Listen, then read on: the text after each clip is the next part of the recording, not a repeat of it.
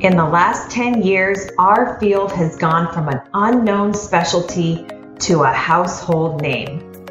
This brings unprecedented opportunities, but we need to rise up to meet them and give our patients the care that they deserve. In order to help others get better, we need to be better. This podcast will help you to become more confident with your patients, more successful in your practice or business, and a leader in pelvic health. And we're going to have some fun along the way. Join us as we rise together. We're Jesse and Nicole Cozine, founders of Pelvic Sanity Physical Therapy and the creators of the Pelvic PT Huddle. And this is Pelvic PT Rising. Hey guys, welcome back to another episode of the Pelvic PT Rising podcast with Jesse and Nicole Cozine. Hey Nicole. Hello. Loved some of your guys' responses to our episode earlier this week, all about asking more questions. Some of you guys found that really helpful, really challenging. It was really cool to see. So if you haven't checked that out, make sure to go back and take a look at that one. But Nicole, we're going to dive into this one today. Speaking of other questions, what is your average plan of care? I feel like if you have to use the words about, It's bullshit. it's bullshit. You don't know and you need to know. And we're going to go into this podcast on why you need to know, why it's not bad if your boss is asking you about this, and what steps to do or what steps you need to take in order to make sure that you're practicing within your ethos on this. So I've noticed this, and I don't know what this is. Maybe you can shed some light on it, Nicole. I feel like you guys, as pelvic rehab providers, have this major aversion to metrics, data, tracking, almost like commoditizing patients. I, maybe that's the the thing is like, oh, you're losing the personal thing. I, I don't know what it is, but I don't feel like we've met very many of y'all who are like super stoked to be tracking stuff. Totally. I feel like there's two things. I feel like there's the we're never taught how to track anything. I feel like we sort of abdicate that responsibility as a staff PT a lot of the times, and then we immediately t- will translate somebody talking about how long we're seeing a patient as, oh, well, that's all they care about. They only care about the metrics. They only care about the business, that kind of stuff. And I also think it comes from, and I can speak from just being in PT school. I think that for whatever reason, and I actually quite don't understand this because I personally think that a lot of chiropractors are great and we refer to a decent amount of chiropractors to for our patients especially pregnancy and postpartum but i feel like we have this villainizing of that type of practitioner where you know and i used to say it myself like oh i don't want to breed a chronic patient. That's all they do. They get people just to come back in over and over and over again. And i feel like this ends up coming from a place that I think, honestly, is insurance driven and overutilization of care driven when we're learning in PT school about the longer you see somebody, the worse PT you are, or conversely, the shorter you see somebody, the better PT you are, the faster you get them better, the better. Like, I feel like there's a lot of things that are commingling in our brains about this. And so I hope that this podcast helps you all to think about it a little bit differently.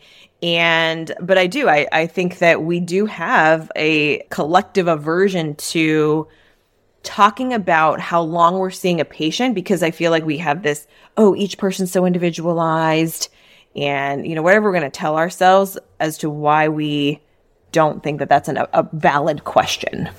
Right. But knowing on average how long you work with somebody is not an unreasonable thing to know. It really isn't. And I think that now that I've been a business owner and I've really had to sort of grapple with what do I really believe about how we should be treating patients? What do I really believe that my role is in this patient's life? You know, how else are we going to track what am I practicing the way that I feel like I should be practicing? Like, we have to at some point. I mean, the thing is, is like what's so funny is that us PTs are so into objective data most of the time. And then as soon as we talk about it in the macro with like how long are you seeing a patient for, we're like, man, don't talk to me about that. Even though we're like, man, they have 42 degrees of internal rotation. I'm trying to get it to 45. It's like, why all of a sudden are we not data driven and objective measurement driven?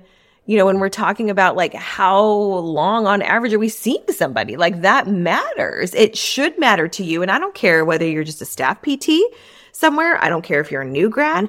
I don't care if you're a business owner. I don't care who you are if you're in pelvic rehab, you need to know the average plan of care that you are bestowing upon a patient.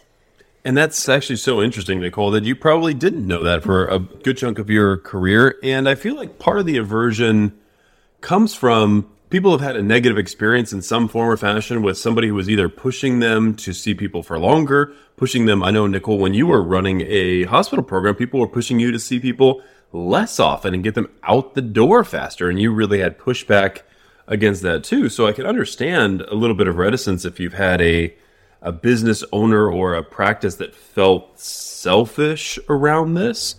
But at the end of the day, like this is, you you really are just asking yourself, am I practicing what I preach? Yeah. And I just, I want to go back to that for a half a beat because I think that, and I don't really know what like the, don't shoot the messenger, whatever that type of a thing is. I feel like just because you didn't like your boss and they were asking about this or they did it in a poor manner doesn't mean that that the whole question was irrelevant. Don't throw the baby out with the bath. Yeah, that's it. right. There's some idiom here that we're going to get to. An idiom. Is that what that is? Yes. Okay, great. Wonderful. In addition to Jesse's FDA stuff, Jesse also was a writer. Do people know this? He wrote a book called My Grandfather's War. We need to put a lid back on the personal stuff, Nicole, because I feel like y'all are going to know me a little bit too well after all of this. Jesse's like a writer. So he knows about all these like literary terms, even though he was a physics major. Like such a complex human I married. a true renaissance man, Nicole. As my mother would say, you're lucky to have him. Oh, yes, she would say that. She very much would she very that. much would say that. We're going to have a whole nother podcast episode on this bullshit. So, guys, we digress. we do digress. That's been one of our worst digressions here, at least for me. So, thinking about how long you're seeing on people for an average, really what we're coming down to here is we want to know two different things. One is what do you think it should be? And then what is it actually? And is there a delta between those? Is there a big difference? Because if there is, then maybe you're not practicing or able to practice in the setting that you're in the way that you believe that pelvic PT, pelvic OT should be done. And, you know, so I know, Nicole, when you talk about this with folks at the clinic, when you train this in the accelerator program on the more, you know, business slash clinical side, but what do you think it should be with your ethos, with your setting, with your patient population, with your expertise, with your belief in wellness, with what with what you think about your role in people's lives. Yeah. And, you know, I feel like to just FYI, if anybody's thinking about business mentorship with us, like we dive deep into this conversation, both in our one on one stuff, in our mentorship program, and the accelerator program. It's at some level in every single one of our through lines for business mentorship. But we also talk about the Pelvic Sanity Clinic quite a bit. And I think it's helpful, really, to think about what what your role is in, in your patient's life. Are you a coach? Are you a facilitator? What are you? I truly believe that our role in our patient's life is is a person that should be there throughout the lifespan. I really feel like pelvic rehab should be a part of someone's life throughout their life, no matter who you are. And if that's the case, then, then I feel like there's two really great ways to think about this is number one, what's the minimum amount of your plan of care? What is the absolute minimum number of visits that you feel like somebody with very minimal symptoms just off the street? You're meeting somebody at a dinner party and you're like, come on in. I would love to check your pelvic floor because y'all know we do that weird shit like that. But like, Wait, what is clarify, not at the dinner party. correct? Not at the dinner party. Make them come into the clinic. Get Uh, consent. We got it, we got it. We got it. Thank you. For somebody, I feel like it's helpful to think about like all of the things that we can impart on somebody with all of our knowledge and all of the things that we need to check, all of the things that we know affect pelvic floor function, both from a pelvic floor foundation. So nutrition, stress management, movement, sleep, all of those things right? And then also, what are the orthopedic things that we know affect the body, the movement analysis, the hip, the spine, the the thoracic spine, the vagus nerve, the all of this stuff, right? And then we have the pelvic floor itself. And then we have how you're managing pressure and how your abdominal is and how you're had a baby or you know in wh- whatever way you had that baby matters and what surgeries you have we have so much knowledge to impart on even just the average person So like two visits. not two is what you're saying. yeah. Right. Guys, and I feel like this is like when a doctor asks you how many drinks you have a week and they just double it. Take whatever your initial thought here is from a patient perspective times it by like five and double it, right? Because patients, and speaking lovingly, because I'm a patient, patients are idiots. And you guys have so much. I'm constantly blown away by all of the different ways that you guys can help. And if you really start with that framework, how can I help this person? Even somebody with literally no pelvic floor issue coming into your office.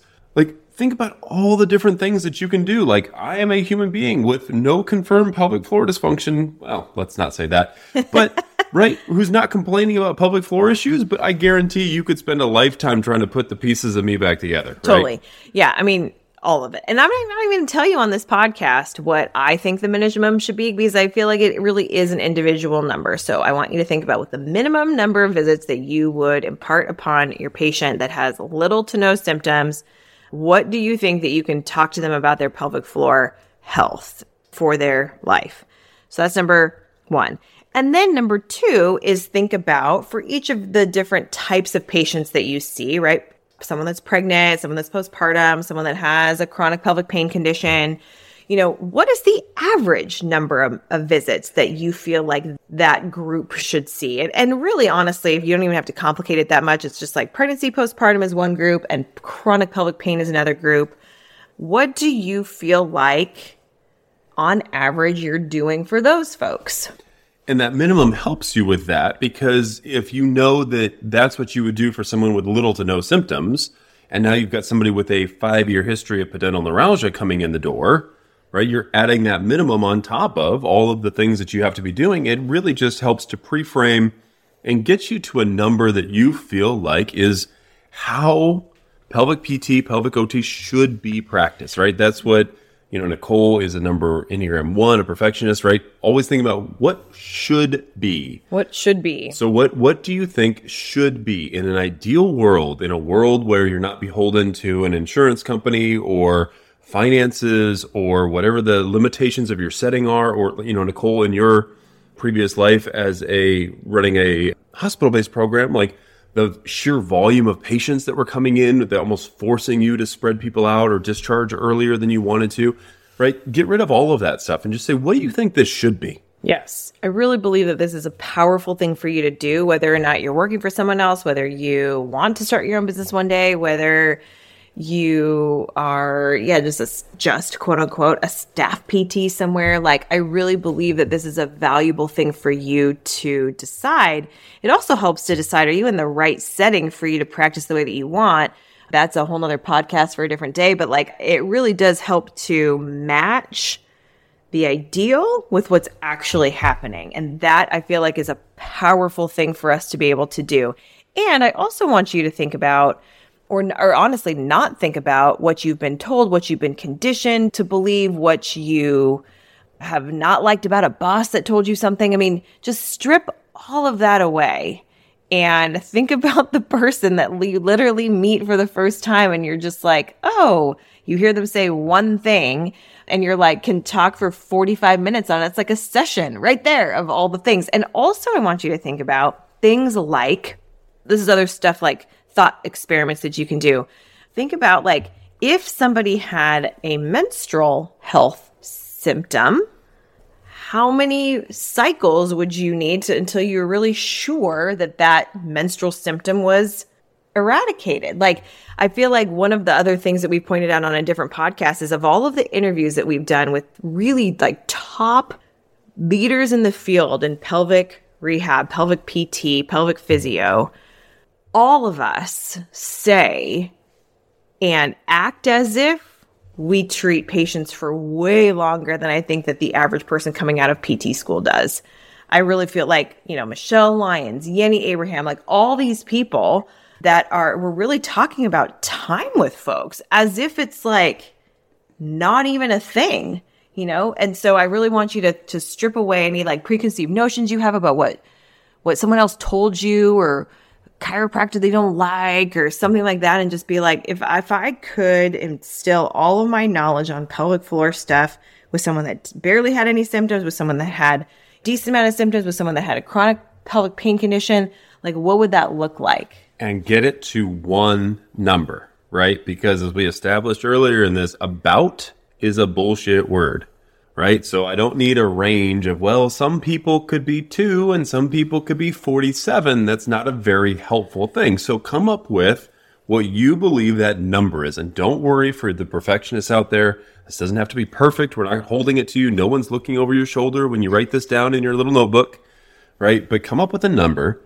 And then now we're going to say, what is the difference? What is, are you treating the way that you believe that should be? And I'm going to just talk about how easy this is to calculate, Nicole. And then I know you've got some things to talk about this, but make this easy. So we use this as an appointment to eval ratio. If you guys have been through business mentorship with us, if you're an employee at Pelvic Sanity, you've heard this term. But basically, all you're doing is to try to get a conception of this number. It's not a perfect metric, but just look at how many follow up visits you've had in the last three months. Right? Hopefully, you can run something on your EMR, take a look, whatever it is Go back three months. How many follow up visits have you had? And divide that by the number of evaluations. That is going to get pretty damn close to the average number of visits in your plan of care. So if you've seen 100 follow up visits and you've had 10 evaluations, your average plan of care is about 10 to 1. If you've had 40 follow up visits and 10 evaluations, your average follow up or your average plan of care is about 4. That's how easy this is to calculate. I don't want to make this, you know, really difficult. And yes, are there some imperfections with that? Yes, if you want to talk about the margins. But basically, if you look at it over a couple month period, you're going to be pretty dang close to what your average is. And I know you all, right? I know that immediately most of you right now listening to this podcast have some form of, yeah, but I understand what you're saying, but this isn't good. This doesn't apply to me. I don't want to. I am in a setting right now that i am not loving. I know it's short but i know it's like not that many visits but and now you're gonna have all the excuses as to why that is. And like i just really want you to just cut the bullshit and just stop your inner you know monologue going on and just do the math and then do the exercise that we talked about first, then do the math, and then just see. just see. And then you can use that information if you want or not. You can discard it if it does not serve you. Like, I don't really care what you do after that. Well, I kind of do care what you do after that, but it's okay if you're like, I'm not going to change right now. Like, I'm not about trying to change your whole thing on a one podcast. Um, I am about trying to change it the whole industry like this for thinking this way. But all that is to say is that just do the math and do the exercise and just see what happens and see how what that makes you feel like and see if that matches what you thought you were going to find. Now, we've been talking this entire time to clinicians out there, whether you work for someone else, whether you're a clinical director, whether you have your own place, whatever it is, this is applicable to every single person who treats pelvic health. I want to step aside now, and I wish I had like another camera, another microphone to like go to. camera two. Like we're gonna head over to camera two and talk to the business owners now. Okay, business owners. This is one of the biggest changes that you can make in your business. is getting the number of times you see somebody in actuality, in reality, to match what you believe that it should be. And this is a massive thing. And oftentimes, especially for cash based practice owners, there's a huge money mindset issue. You are way feeling unconfident, feeling like an imposter. You want to spread your visits out. You want to get rushed to finish people. You're telling them that they're good enough. You're getting them out the door. You don't feel confident telling somebody to come in for twice a week. You don't feel confident telling somebody to come in for a two hour visit because that's so much money. All of that stuff tracks back to money mindset issues. But if you see people for closer to what you believe they should be seen, if you treat closer to your ethos, as Nicole would talk about it, you are going to get better outcomes, right? If you see people for more time, you're going to be able to get them better outcomes. You're going to get more reviews because you're getting them better outcomes because people are going to get to know you and like you and trust you and refer people to you. Word of mouth starts to become way bigger thing than the person you got kind of better after four visits and then discharge them, right? you're going to be making more revenue. Let's be totally transparent about it. You're going to be, if everybody comes in for more visits, you're going to make more revenue. You're going to do less marketing. You have less administrative work. You have less bullshit phone calls. You keep the people. You build relationships. You have a better business. You enjoy it more than this constant flow of brand new evaluations in that you're constantly trying to sell something to. So, as a business owner, everybody always talks about how they need more marketing help or business systems. Nicole, this clinical excellence piece of actually treating people, and this isn't artificially prolonging people's care for, you know, nefarious reasons. This is treating closer to the way that you believe physical therapy or occupational therapy for pelvic health should be done. And if you can do that, it will have the biggest effect on your business. That's why one of the three pillars of the Business Accelerator program is clinical excellence. Even though everybody says that they don't want that, by the end of the program, they think that's the most important thing you taught. Because this will transform your business if you're a business owner. I promise you that it's the single biggest change that you can make in your practice. Yeah. So now that Jesse's off of his business owner soapbox, I mean, honestly, I really feel like if you don't have a business, if you never want a business, I really feel like this is still a thousand percent relevant for somebody that is a staff pelvic rehab provider. Like this is this is our jam. This is what you need to be doing is treating people the way that you think they should be treated and not beholden to any person that's telling you to get them out the door faster or any insurance company that's like your six visits are up. Like none of that. Nobody's saying like, oh, you can't treat the hip because that's not, we don't have a prescription for that. Like, I want you to strip all of that shit away and it's still going to be so transformative to the way that you treat your patients, the way that you talk to people, the way that you present what you can offer folks. Like, it's game changing. Fired up, Nicole. So if you have questions about this, if you want to reach out, we would love to hear from you. We'd love to hear how this goes when you actually do this exercise. But think about what your clinical ethos is, what you believe, and are you practicing according to that? And again, like Nicole said, I know that can be a little bit scary to put some real numbers behind that, but it is just information. It's just a baseline. It's just a starting point. It's exactly what you all do with your patients, by the way. And we don't always feel 100% comfortable telling you the answers but knowing where you're starting from is incredibly important seeing if there is a delta for you and how close are you actually treating to your ethos. So we hope you guys have enjoyed this episode. We are grateful for each and every one of you listening and trying to improve your clinical practice and treat closer to your ethos. As always, we want to keep this conversation going. And let's continue to rise.